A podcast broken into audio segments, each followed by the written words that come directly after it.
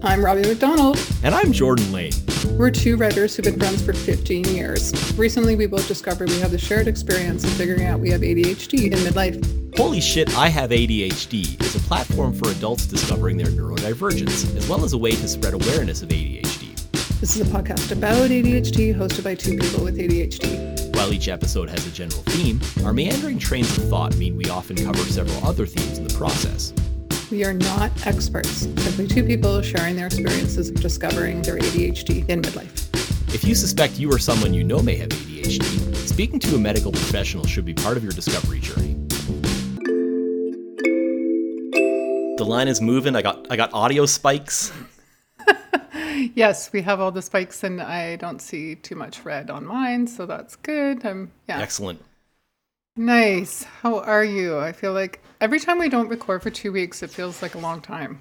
Oh, it's been three weeks, my friend. This is, uh, I think, the longest break we've ever taken. So. Really? Mm-hmm. How did that work? Uh, just just we've been we've been busy folks. It's been uh, it's been I think a busy month for both of us. Between uh, you know we're both still in the throes of a job hunt. Although I'm going to get an update from you on that in a moment here. Mm-hmm. Um, and then uh, and yeah, and then I've been uh, doing uh, the film stuff. So that's been eating mm. up my weekends, of course. Um, but yeah, I think it's I think it's just a busy busy time of year. that that is very true actually, and I think what we did because we had recorded two when you were in Vancouver, and then mm-hmm. I kind of spaced it out a little bit, and then yeah, last week we were going to record, and then I wasn't feeling so groovy, and then yeah, and, and the course that I'm taking too because it's on Tuesday and Thursday mornings, and it's. Uh, three hours that are can be really intense and it takes some processing. And I had it today, but I'm better than I usually am after that. Nice. so that's so that's good news. Yeah. Um. Yeah. But yeah, um, I, I think you're right though. It it it really like. Oh yeah, it, it feels like um, like we've got a little bit of catching up to do. Um, mm-hmm. But yeah, so so I'm I'm looking for work right now, and you, as I recall, had an interview a week and a half or something ago. How'd that go? Yes, I did. It was last Thursday, and it went what I, I felt at the time like a, a good feeling. Um, I really liked them. It was my second time doing kind of a panel interview, right? And I mm. and I had never interviewed on Zoom up until that point. Well, to one interview before that, so uh, very uh, different environment for me. And um, but I really, I, I mean, I absolutely admire the work that they're doing, so that helps. But that the the structure of how they're getting rolling is they're forming it as they go because they're a pretty new organization. Mm. So they don't have baked in um, hierarchies that a lot of nonprofits have kind of had to fall into just by virtue of necessity. Um, is that even a turn of phrase, virtue of necessity? That sounds like sure. a contradiction. But anyway. But how, how about, um, how about by dint of necessity? That's probably better. Yeah. Um, so that is really exciting to me in that they're they're coming from a decolonizing place and uh, not looking so much at um, yeah doing things. I saw something. I think it was yesterday. Some article about you know how a lot of nonprofits are like, show us how to make things better, and we're gonna consult you, all you like first line folks who are doing all the hard work for like no money. and then they do a consultation and then they go, not like that. And then they like pay some expensive consultant who's like a friend of a board member to come in and do everything. So they don't do that. They actually right. they actually have um, like a, a, an advisory council of, of folks with lived experience so that gets me right in the heart because that tells me that it isn't just somebody padding their resume joining a nonprofit board. So right. Um, second interview scheduled next week. That I got that nice. note this morning. So um, fingers crossed, and um, yeah, it, it, feels good to kind of be getting back into that flow yeah. again after kind of just sort of recovering from the trauma of my last job for over a year. Yeah. Yep. And what about you? You said you're kind of, are you, what, what's going on with the film? I've been seeing your pictures on Instagram, kind of appreciating all that. Well, uh, we just wrapped up principal photography on Sunday. Um, and so, like, for uh, this is all, this is new language to me, too. So, don't, uh, I don't want the audience to feel like uh, I'm an old head talking this jargon above their heads, because this is all fucking new to me, too. So, principal photography, as I understand it, is when the main stuff is all shot, all the stuff with actors involved and all those kinds of things. And then so, um, so this is a sci-fi film. So the next couple weeks are going to be miniatures. Uh, so I'm still helping out with that stuff, but still in a script super and uh, slating capacity, but obviously not wardrobe because it's just foam rubber spaceships from here on out. So foam rubber spaceships, I love mm-hmm. it. Wow. So yeah, you kind of got a crash course in uh, how to be on a film set, and you're yeah. It sounds to me you're like you're speaking the jargon better than I ever did. Like I only did like a couple films, but I was always like, what? What do you mean? What is that? What? Like I was like, yeah, like I couldn't, I couldn't. um what's the word download or grasp a lot of the terms like jargon for me is, is challenging on a good day in just about any sector i find it's just yeah. like just say the word of what you're doing why does it have to be this acronym all the time that used to drive me nuts at my old job what's the uh, mvp mvp most valuable player? Yeah no. Oh the minimum viable uh, product right? That's it. And i had never like so people were using shit like that and i was like okay why don't you just say like we're gonna make something shitty. Or prototype. we, we already have a word for these things, and it's it's just the same way that that that people in in tech startups seem to reinvent the idea of the bus every ten years. It's just like, oh, these these words aren't good enough. Like we got to we got to fucking make up our own that are like less precise and annoying. but like at least at least not everybody knows them, so we've got our shibboleths. right, yeah, and then we can just yeah walk down the hallways going. yeah. Um, but yeah, um, the other thing that was kind of uh, a little bit of took a little bit of getting used to, but was kind of fun for me um, was. Uh, crash coursing myself in the uh, the NATO phonetic alphabet um, for for slating purposes, uh, remembering my my Alpha Bravo Charlie Delta Echo whatever all that kind of stuff. Because um, yeah, like like it's it's always about when you get an instruction confirming that. So like copy, mm-hmm. you got you got to say copy whatever copy lights sixty percent. Uh, copy gonna move this boom over here, blah blah blah, this kind of stuff, just so you can't see each other, but everybody still knows that the stuff that needs to get get done is getting done. Mm. Um, but yeah, it's I I do I think really well in terms of like picking up um, picking up stuff by context clues, and it's usually pretty easy to figure out what jargon means for me. Mm. Um, and so that's that's like that was a fairly quick uh, adaptation for me, but definitely something I haven't had to do for a long time is like learn some new some new work vocabulary. Wow. Yeah. Yeah. I remember some of the terms I remember are things like sound speed. And I was like, what is that? Yep. What? Oh, and then because there would be like sort of a three level process before yes. um, things, you know, action was being called or whatever. Yeah. It yeah. was sound, uh, uh, cue sound, sound speed, uh, camera rolling, frame, action. There you go. Amazing. Yeah. yeah. and then, yeah, and learning about like, oh, well, tail slating and what is like MOS and all this other kind of stuff. And yeah, so it's it's it's fun. I like I like the learning component of that stuff. Um, you know, as as ADHDers do. Uh, if, if it's something that we're interested in, we can pick up an awful lot about it really fast and, and, and learn fast. And that was certainly the case for me, where like this is interesting to me.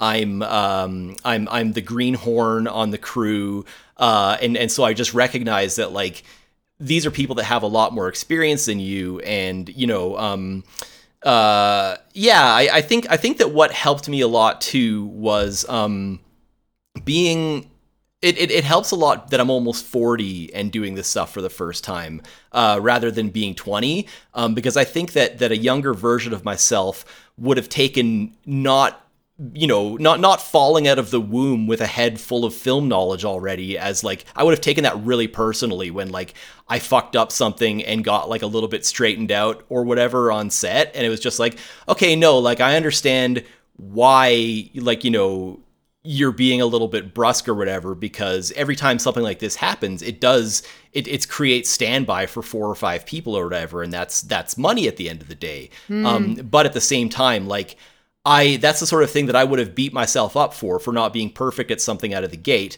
But it was it was a lot mm-hmm. easier for me to to not take that stuff personally. You know, when I when I did mess up, not not to get in a funk about it, but just like right, that is the thing that I'm supposed to be doing, and I'll make sure to correct that next time. And just like you know, mm-hmm. um, yeah, I, I, was I was much, I was pretty level headed the whole time, even under the stressful situations, which which yeah is is good, and I think is is growth on my part. So. Mm.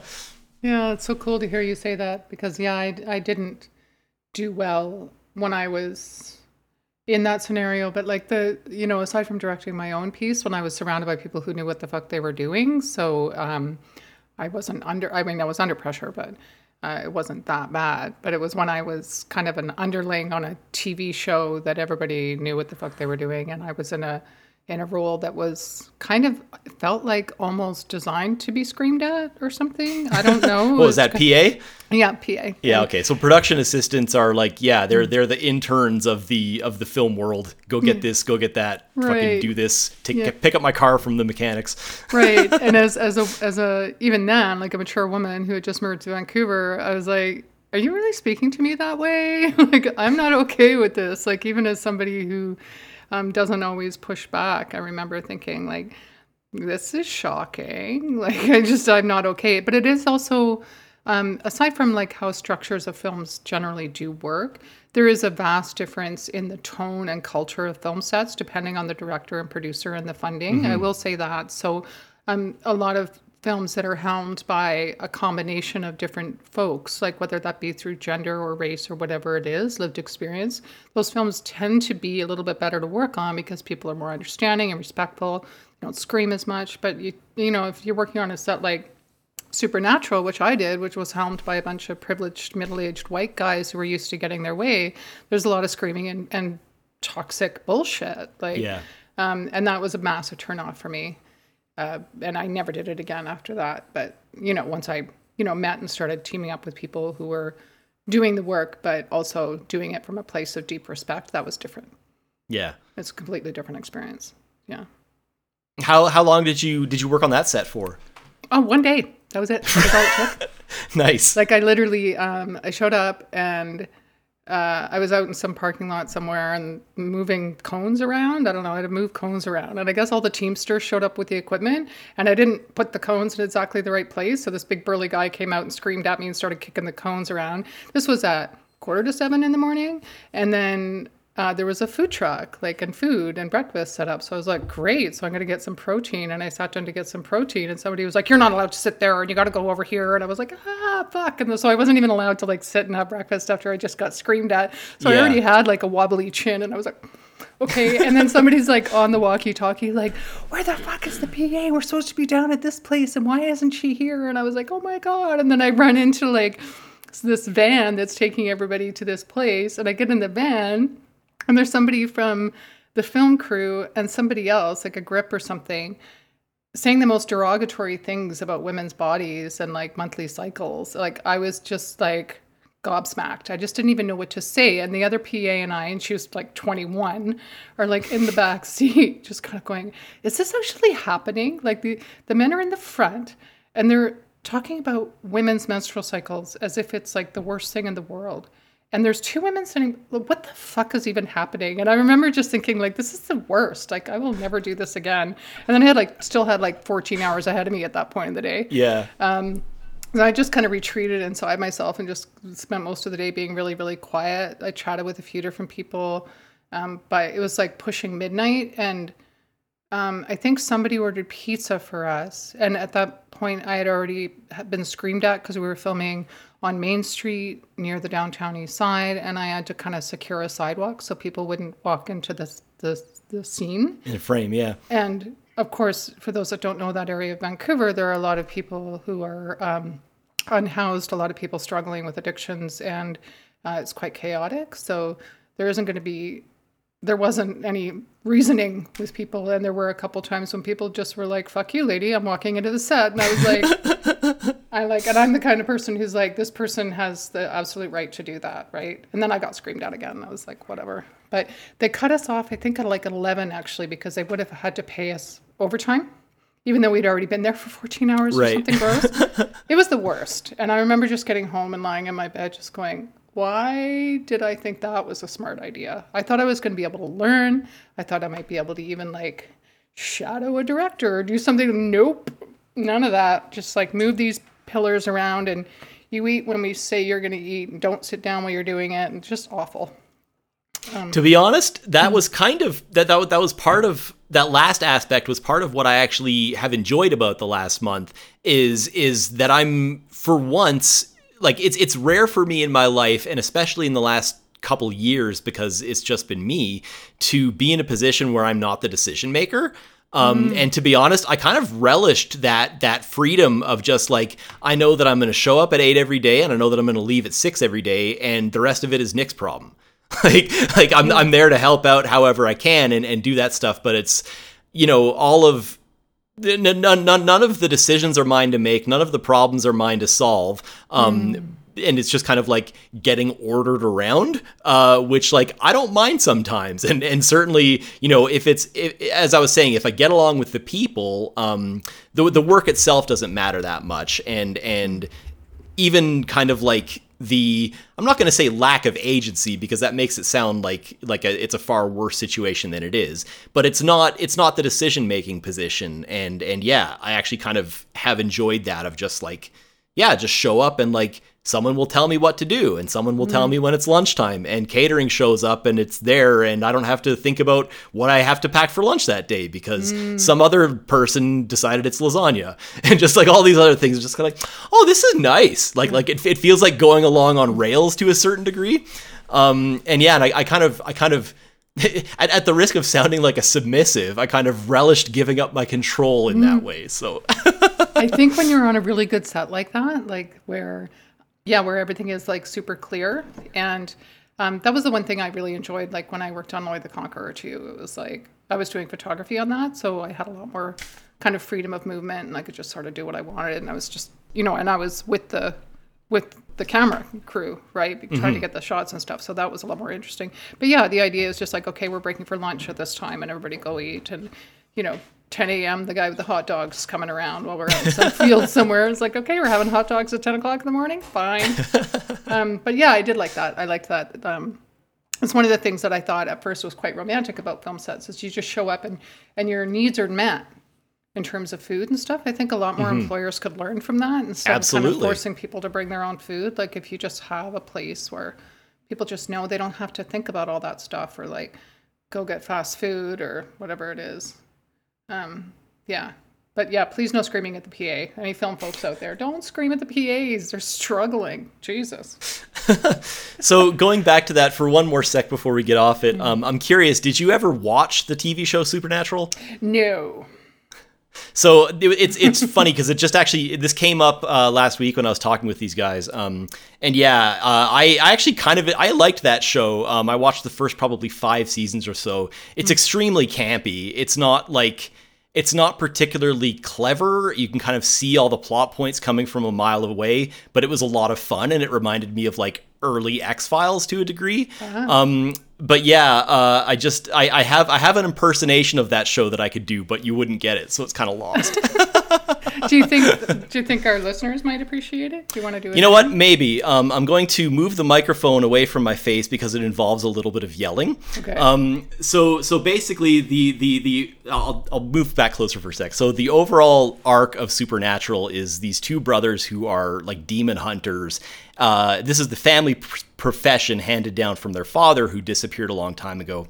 So it's basically the two of them acting as each other's support party of five style while they look for dad and hunt demons. And uh, the characters' names are Sam and Dean. And this is it, it's basically nine seasons of Sammy Dean Sammy Dean Sammy Where's Dad? Summer! And that's like, yeah, that that's my my nutshell impression of uh, of nine seasons of Supernatural. ah, Misha, so Mischa Barton is also great on it though. So. oh my goodness, I can't. I don't even know what season it was that I worked on that one awful, horrible day. But yeah, that's interesting. um, yeah, I knew it had. I knew kind of what the big premise is. Maybe that was part of it too. I didn't really give that many fucks about the show. Whatever. Um, but yeah, it, I think it's good to kind of have those sort of those those work experiences from time to time. I, I don't wish them on anybody, but sometimes it is kind of a wake up call, right? Like I'm not in the place that I'm meant to be, and you know. I I had one of those. The the one job that I have lasted exactly one day at was telemarketing. Hmm. I fucking bounced on that at the first opportunity because I was did not want to get screamed at. okay, like because and I know what I'm doing. I'm calling during dinner hour because that's when everybody's fucking home. This was pre cell phone days. Yeah. Um and and yeah, and so it's like that's that's what I'm trying to do to maximize uh, uh, my time's utility, and of course that's the time that nobody wants to get a fucking phone call. And so like yeah, I just I just got you know just yelled at all day, no sales, and of course it was a, a, a, commission job, so I didn't make any money at the end of that day either. Oh. And I was just like, okay, fuck it, I'm done. Like, yeah, no, that's not. Yeah, yeah. I feel I, you know, I've done telemarketing actually a couple day, a couple times in my life, like when I was in high school, and then when I first got to, it actually wasn't telemarketing; it was like inbound. So it was people just like, I oh, can't, oh, yeah, I can't yeah. get into Support my account, line, yeah, right. And I was like, like wanting to help people get into their account, but like also not wanting to be their therapist. yeah. Know? But um, yeah, and then there was this whole thing with like it was like a province of British Columbia, something or other. People had to get hunting licenses, and there oh. was a distinct difference between the folks that were.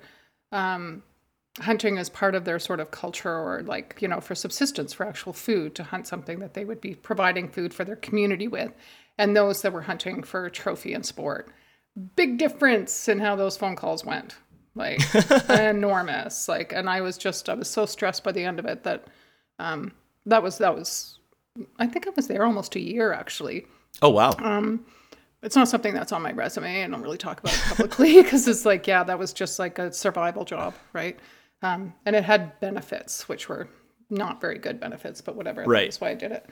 Um, and yeah, I just I remember like thinking to myself, like, how can these how can someone be so entitled that they actually think that this thing that's a barrier for them to like not not harvesting an animal for for food, but like murdering an animal for sport. Like there's such right. a big difference, and like the whole mindset around that was just yeah, it was quite distressing for me. Um, and I remember yeah, it was kind of hard, but I was glad when I got when I got out of there, and it was like when my yeah. hearing was really starting to go, so I kind of had like an excellent medical reason for not being able to do it mm, anymore. Mm. It's like I can't actually hear half of what these fuckers are saying, so I can't do this job anymore. Sorry.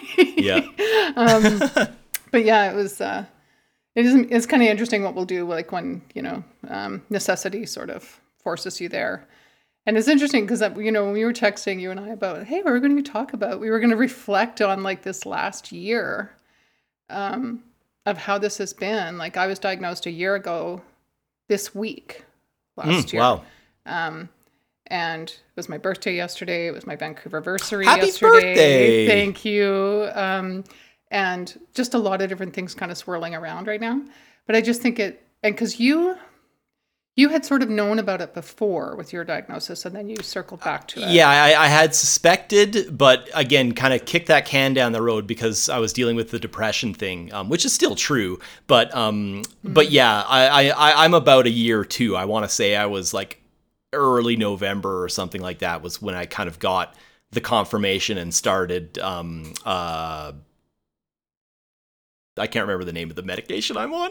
Concerta. Thank you, Concerta. yeah. Yeah. So so yeah, we're we're heading up on on well past for you for both of us now a year, and we just haven't talked in in a few weeks, so we haven't had a time to kind of process all that stuff. So I guess um I guess mm. how are you feeling? Um, I think yeah, there's a lot going on. It's a lot to process. It was a Vancouver anniversary, the year of this. I quit drinking a year ago. Birthday. Congratulations. Thank you. Um, climate catastrophe. I mean, it's like uh, kind of overwhelming. Um, it's something that Chani Nicholas. I don't know if uh, folks are you're familiar with her. She you've brought her up on the show before, yeah? Yeah, she's pretty amazing. Anyway, she sent an email out, out about something, and I think like the Sagittarius, which is my sign, it was something to the effect of like, it's okay to grieve and celebrate at the same time. And that's just kind of sitting with me right now, like that idea that I need to kind of grab joy where I can get it. Um, because there is so much happening right now.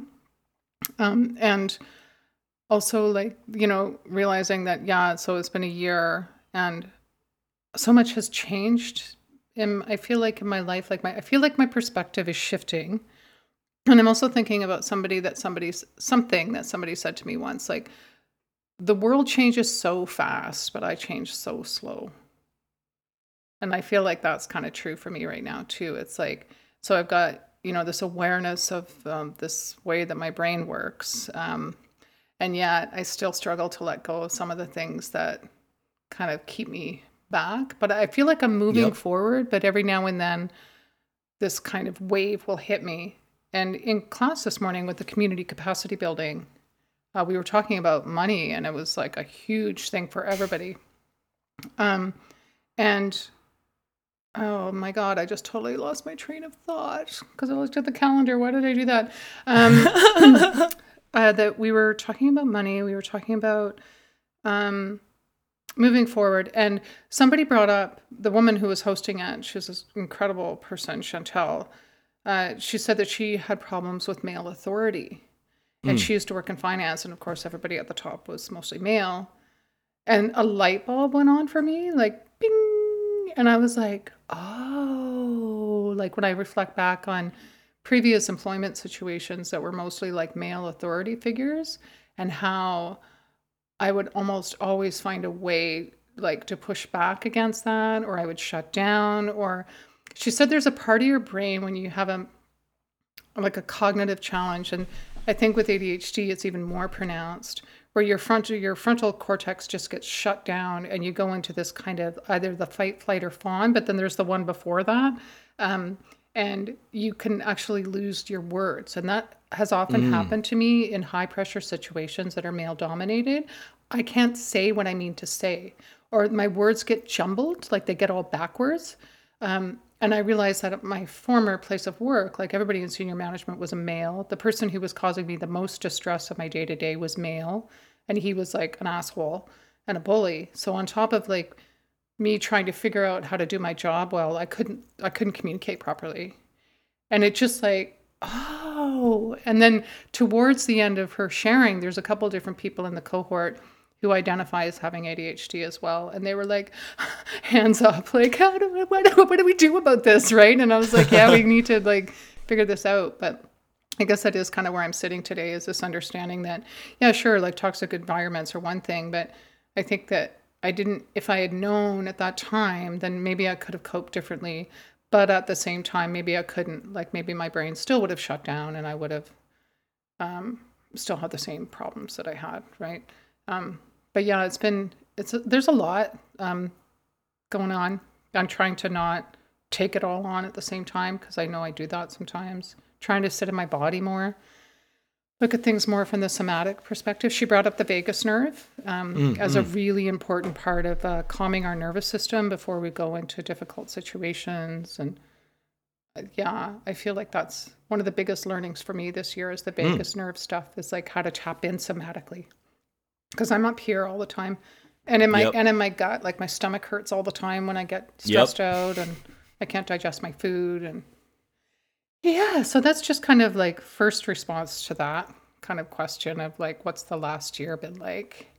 What about you, Jordan Lane? Well, um, it's funny because I where, where I am kind of this year with like reflecting on it is is um, kind of pinballing back and forth uh, between like holy shit I did a lot of stuff this year and that's like really cool and then like right but i made almost no money doing all of it. Um and so that's that's like really tough because um yeah i just i i accept that like right now um things aren't things aren't paying my bills. I gotta fucking find work period. Uh so that's like you know I, i've accepted that um but it's it's obviously not easy.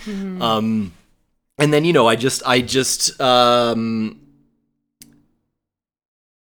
i'm i'm really kind of having trouble leaving that uh, aside or or not not taking that as a sign of failure on my part. Um, because my tendency is to give up before th- I see things through. Um, and especially like you know if something doesn't go well for me straight out of the gate it's like okay well fuck that thing. I'm not coming back to that.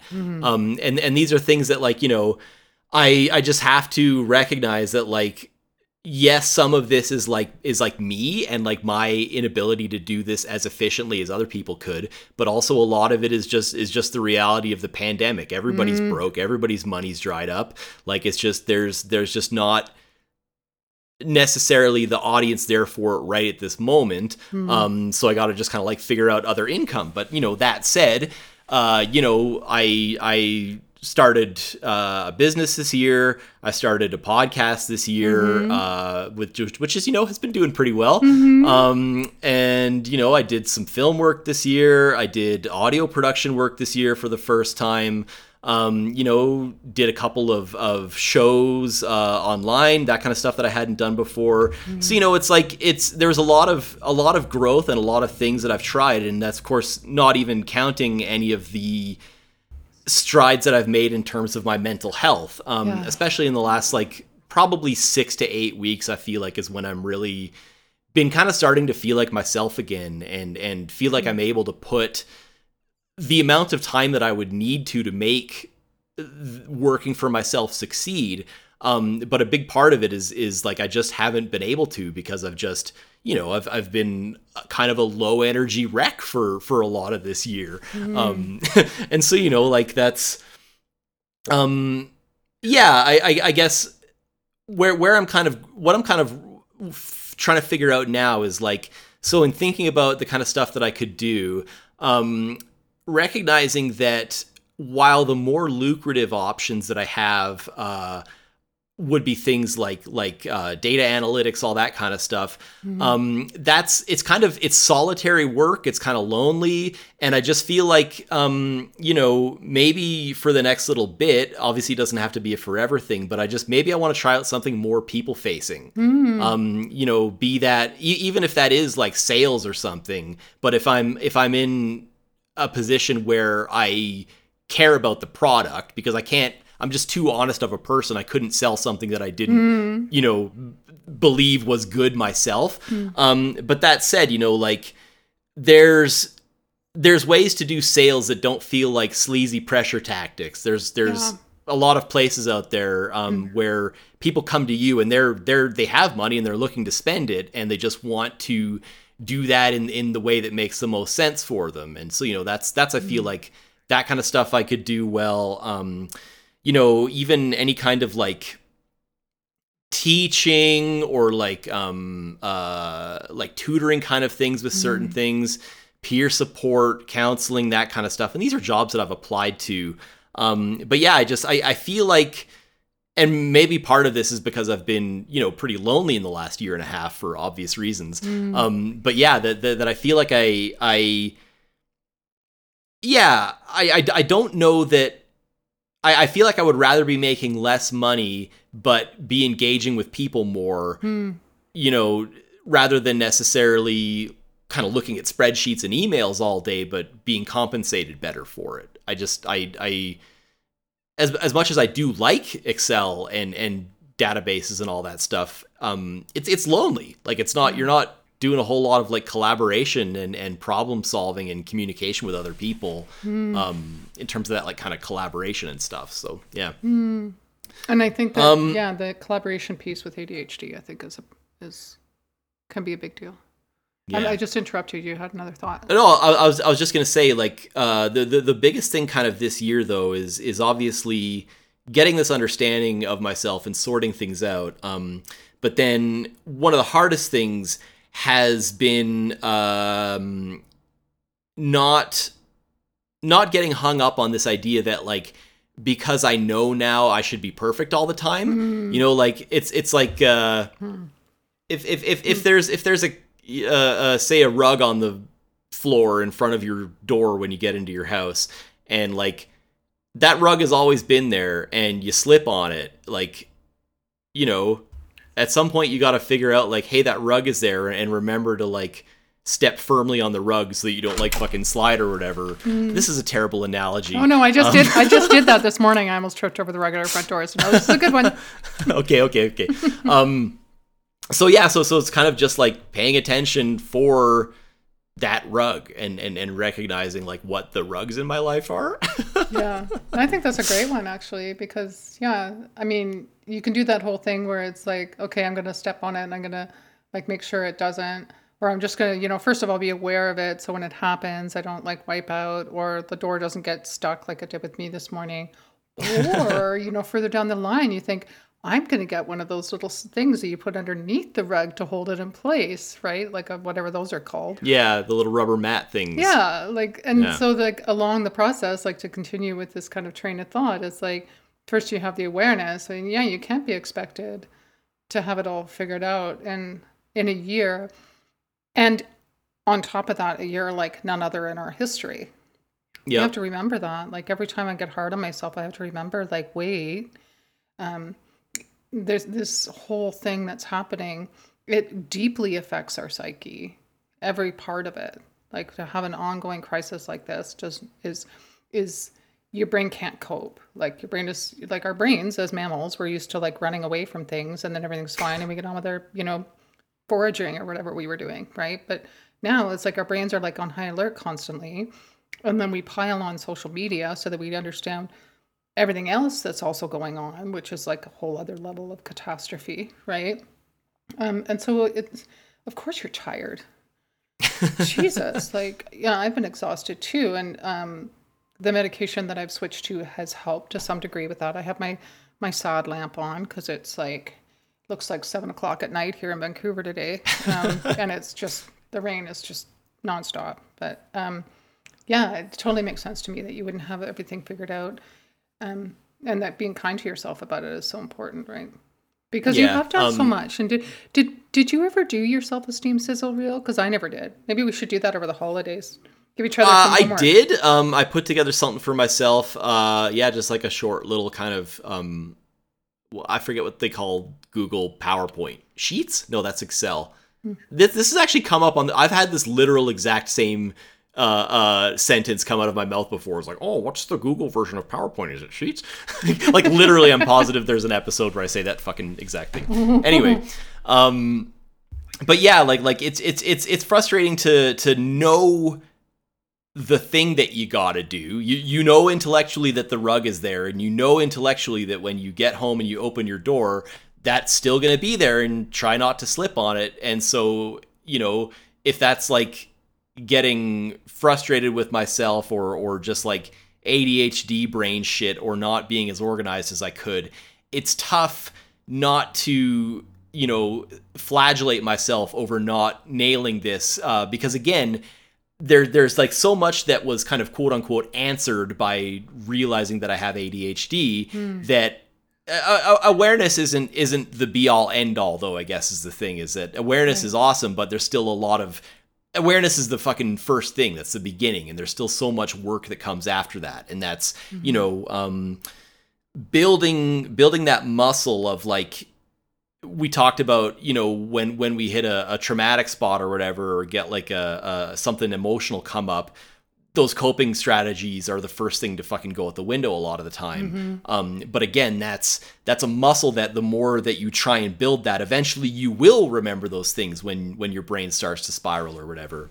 Um, and actually to go back to something you were talking about a while ago you mentioned like um, uh, fight fight flight fawn kind of thing with stress responses uh, you didn't mention freeze. And i honestly feel like freeze is where i've been in the last year of, of just like that's that's been with the depression and stuff with all the stress uh, and and anxiety about all these other things the freeze component of it is has been that's just kind of where my baseline that, that that's been my baseline reaction is like something is happening and like it's it's different and it's probably bad. And so just like don't fucking move. Don't don't don't do anything. And just like you know like like a, a predator comes into my line of vision like okay if i hold perfectly still this is like a motion sensing uh, uh, animal and it won't be able to see me. And it's just that of just like, okay, well, uh, the world is dog shit around me, and uh, I got four rejections from jobs or whatever in my email this morning. So if I just like stay under the blanket, like I can't that that stuff can't get me under there. And so that's yeah, more much more so than than fight or flight or fawn. I've been in in freeze mode as like my stress response this year. So yeah. Oh wow, Jordan. Yeah, I'm sorry you're feeling that though. That that's because rejection's like never easy for anybody, but when it's like literally one of the hallmarks of how your brain works is rejection sensitive dysphoria, it makes sense that yeah, you would just shut down. And and I've had Yeah, those and- days too. Yeah. It's it's easier for me definitely in the last like I said six to eight weeks. I've really been starting to feel like myself again. Um, mm. But yeah, you know, it's it's I, I'm I'm better equipped to deal with that stuff now. Uh, but it, it it can still be very overwhelming at times. Mm-hmm. Um, mm-hmm. You know, uh, just just everything kind of compounds, and then eh, especially it it sounds silly, but like um, I guess now that I'm now that I've in my mind been like, okay, I need to find work again. Um, it's just like, well, so how come somebody hasn't hired me already? Like I've accepted this into my heart that I like I need a job, and so like how come I don't have one yet? Like, right? Why don't I have so, one yet? In the middle of a pandemic, heading into the Christmas season, when everybody just sucks off and doesn't answer their email, and everybody's doing their end of year that actually is working full time, so they're all panicked right. and stressed. Plus, you know, in like in BC, flooding, the like we're actively cut off from the rest of the country at some parts of the province. It's just messy. Um, and then in Alberta, you're also dealing with Alberta things. I don't know how else to put it. I'm going to try to be diplomatic there, but like I've yep. I've actually muted a lot of it on my Twitter because I'm like, that's enough of that Kenney guy. I don't I need to know anything more what he's doing.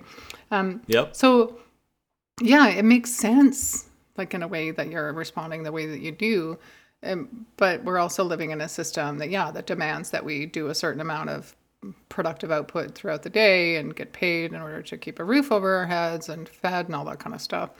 Um, have you thought about like pausing or do you do you feel like right now is like you just you need like to get the gig kind of happening and then oh yeah no i need something immediately like i'm i'm gonna sign back up for the temp agency that i signed up with 15 years ago uh, mm. just just to fucking get out and start working just because you know yeah, I just just immediate term, just got to get some money coming in. So yeah, yeah.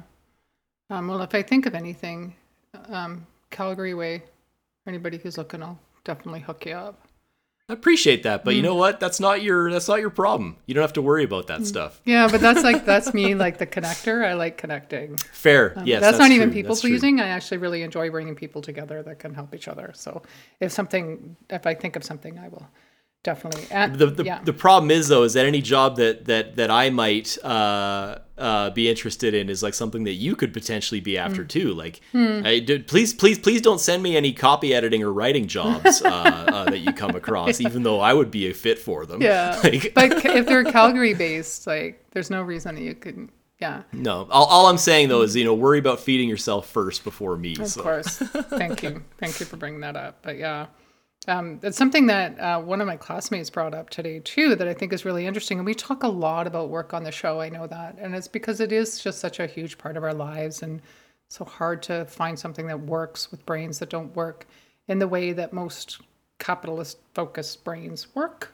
Um, but she was talking about um, like hustle culture, right? Mm, and mm. Uh, you know, she is a facilitator and a teacher, and she runs her own business, and she's um, and she's also a woman of color. There's a lot of different stuff that has happened, but she's just like, why, why this persistent narrative of like rise and grind and like that's the only way to have abundance. And so there was a there was a lot of discussion around that today about um, opening up to abundance and not in a uh, I'm not using that word anymore. Not in this. Why not? Um, there is problematic, and I can't remember exactly what the reason was, but there's something about it that we're not. It's not hmm. good. Um, okay. But um, it's not uh, flaky or uh, super new agey to uh, open your body and your mind to abundance. And the woman who was running the workshop today, she had all kinds of things she had to overcome. She used to work in finance, and she used to like work herself to the bone, and she was like leasing a car that she couldn't afford and wearing clothes that were like above her pay grade and everything to try and kind of mm-hmm. like level up. And it just caused her like all this tremendous stress. But when she decided to just stop ripping herself off, and so when I say that, I mean under invoicing, like, yeah, um, or you know, doing jobs that um, take too much and don't fill up your tank enough. And understandably, like, and I've done this too. Like I said earlier, I've worked I worked in a call center as a inbound for a little while because I needed money to live, and I don't think there's any shame in that. Um, no, absolutely not. But sometimes that is what needs to be done. But to also, especially when it comes to like the creative things and things that involve your heart and soul, to make sure that the invoices that you're sending reflect the effort that went into that. and your talent and your skills and everything.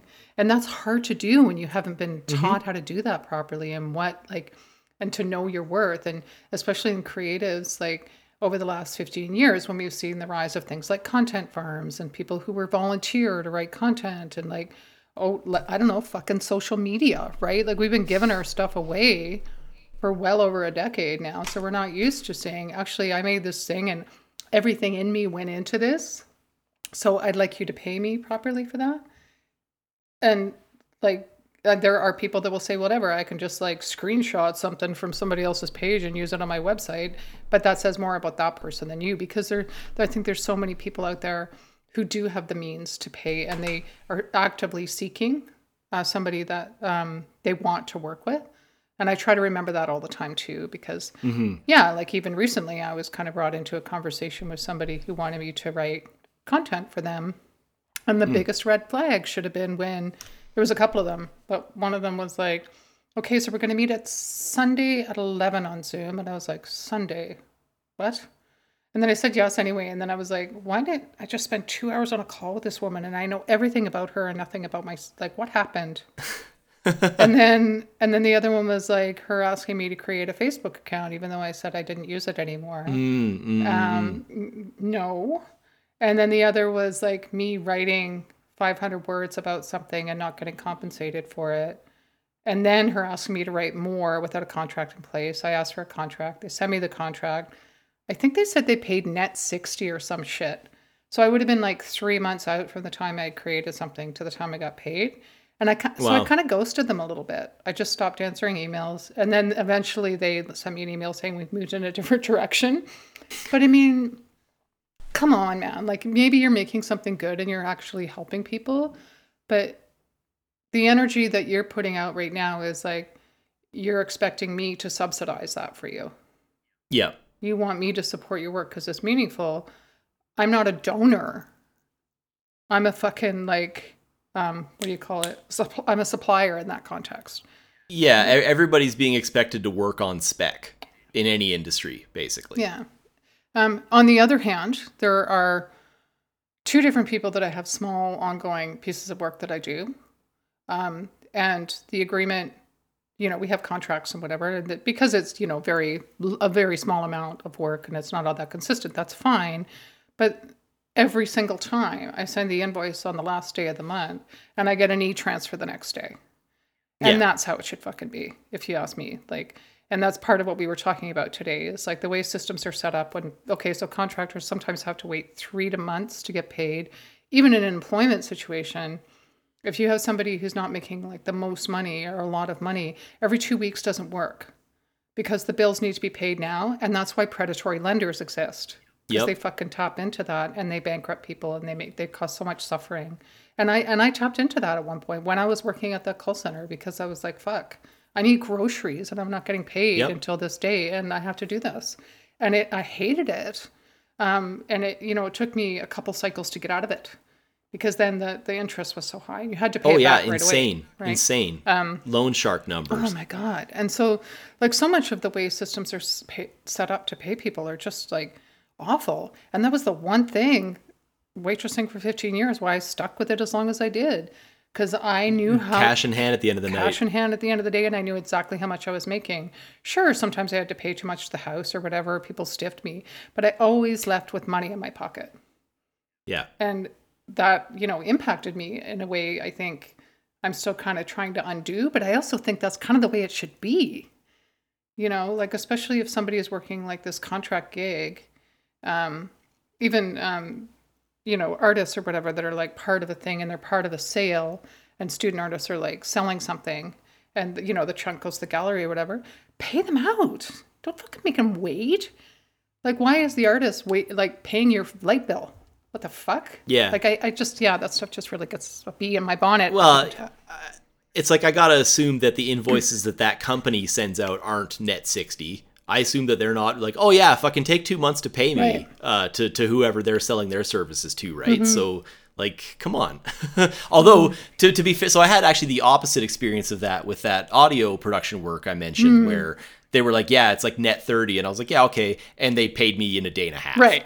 after I completed the work. So like, Yeah. I'm not mad about that at all. Yeah, both those contracts I have is the same. It's like net thirty, but they always pay like within a week. Like, and that's I Right. think it's just that's just something just in case something, but Mm-hmm. that's standard. But um, I know that Roxane Gay did something about that because I saw it on Twitter not that long ago. She was screaming and yelling about. Um, I think it was Hearst magazines or one of the big magazines Mm. uh, in the states, and they I think it was net sixty or something, maybe even more than that.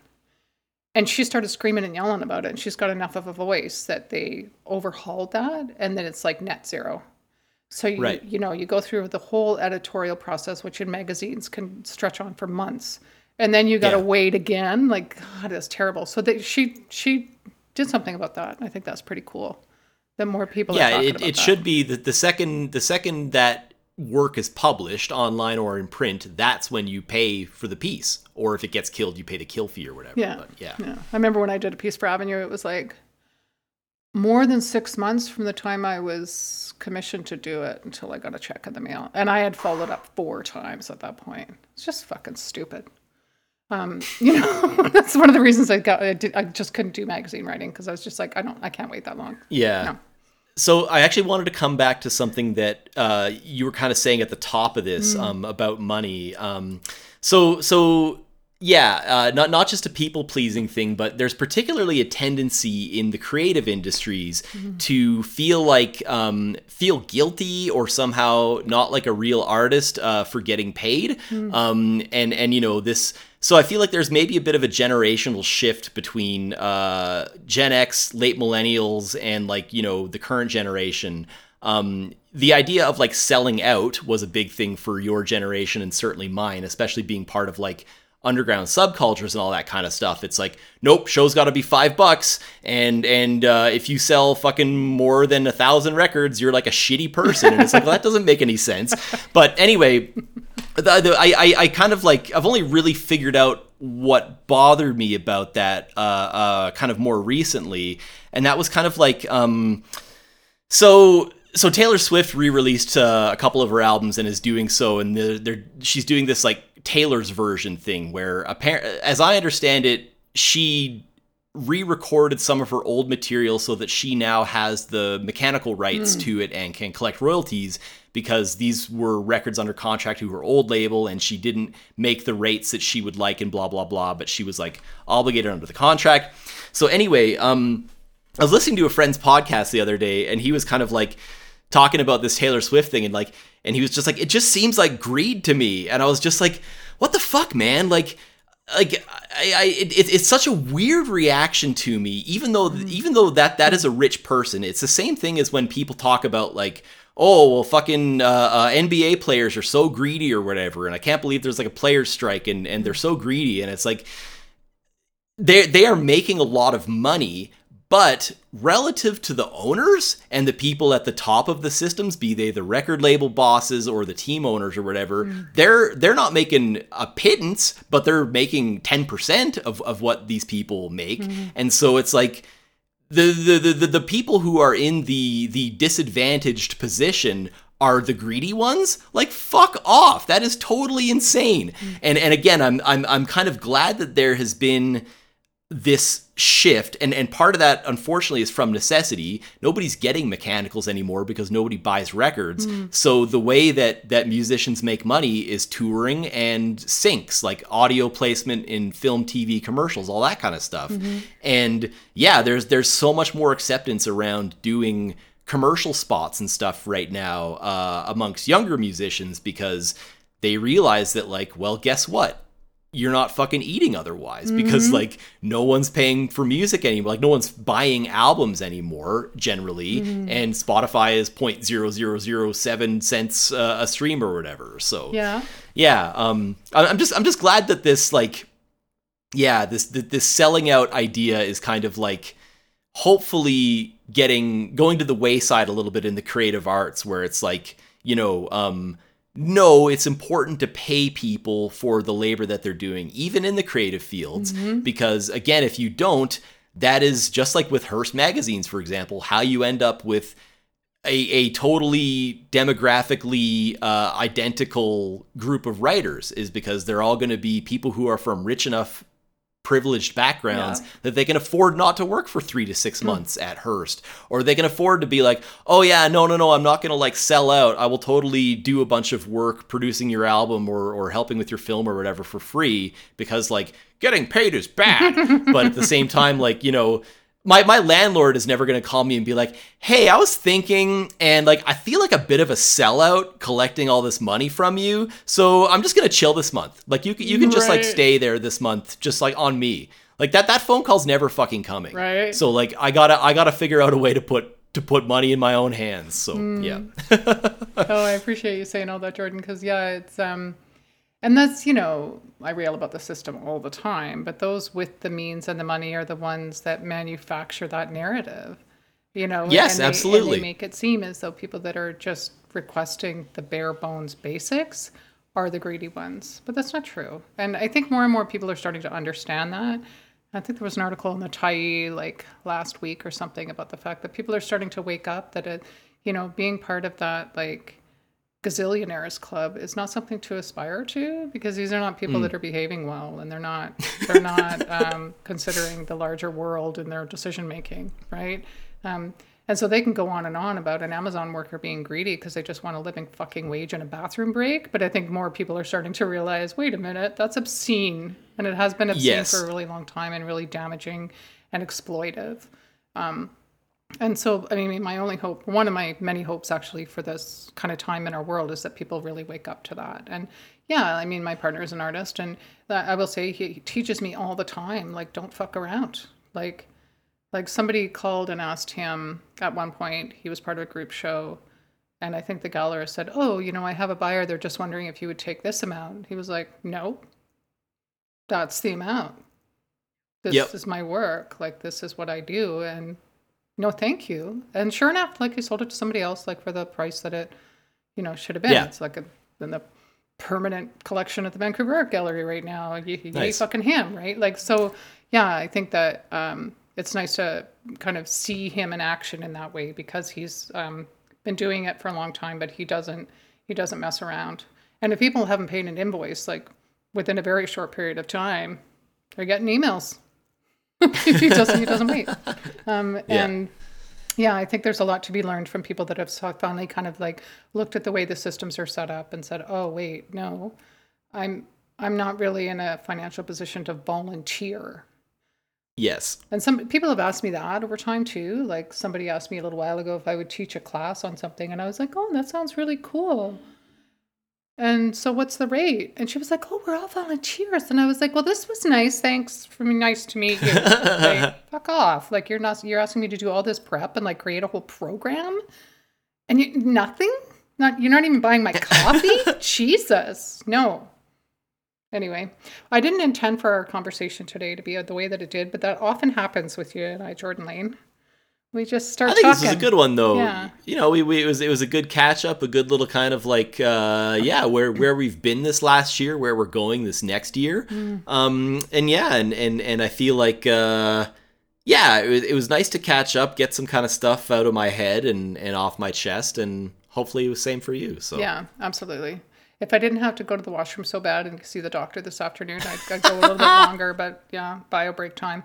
Um, is there anything else that we missed that we want to kind of add on, or we can just say thanks to everybody? And maybe we'll try to record next week so that we're kind of tying up any loose ends that we had today. I, I would I would like I would like to get back to back to weekly if we can. Um, I feel like you know bi-weekly's not bad. I don't like to go three weeks without an episode. yeah, it was a little, it was a little Uh, too long. the- yeah.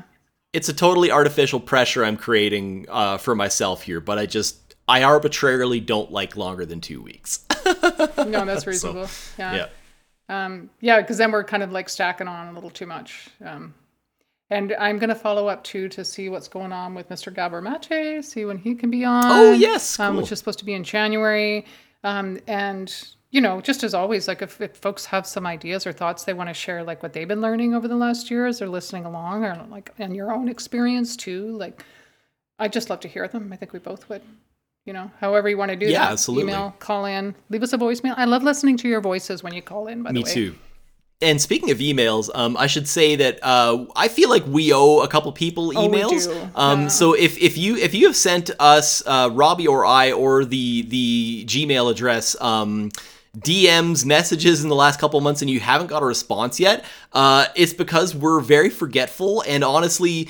Two people with ADHD trying to share a co managed account like that, I feel like maybe we need to get a little bit like, okay, you're doing it this week, I'm doing it this week, so that this stuff doesn't slip under the rug anymore. So anyway, if we if we I'm not gonna say owe you an email because in the nicest I mean this in the nicest possible way, Robbie and I don't owe you shit.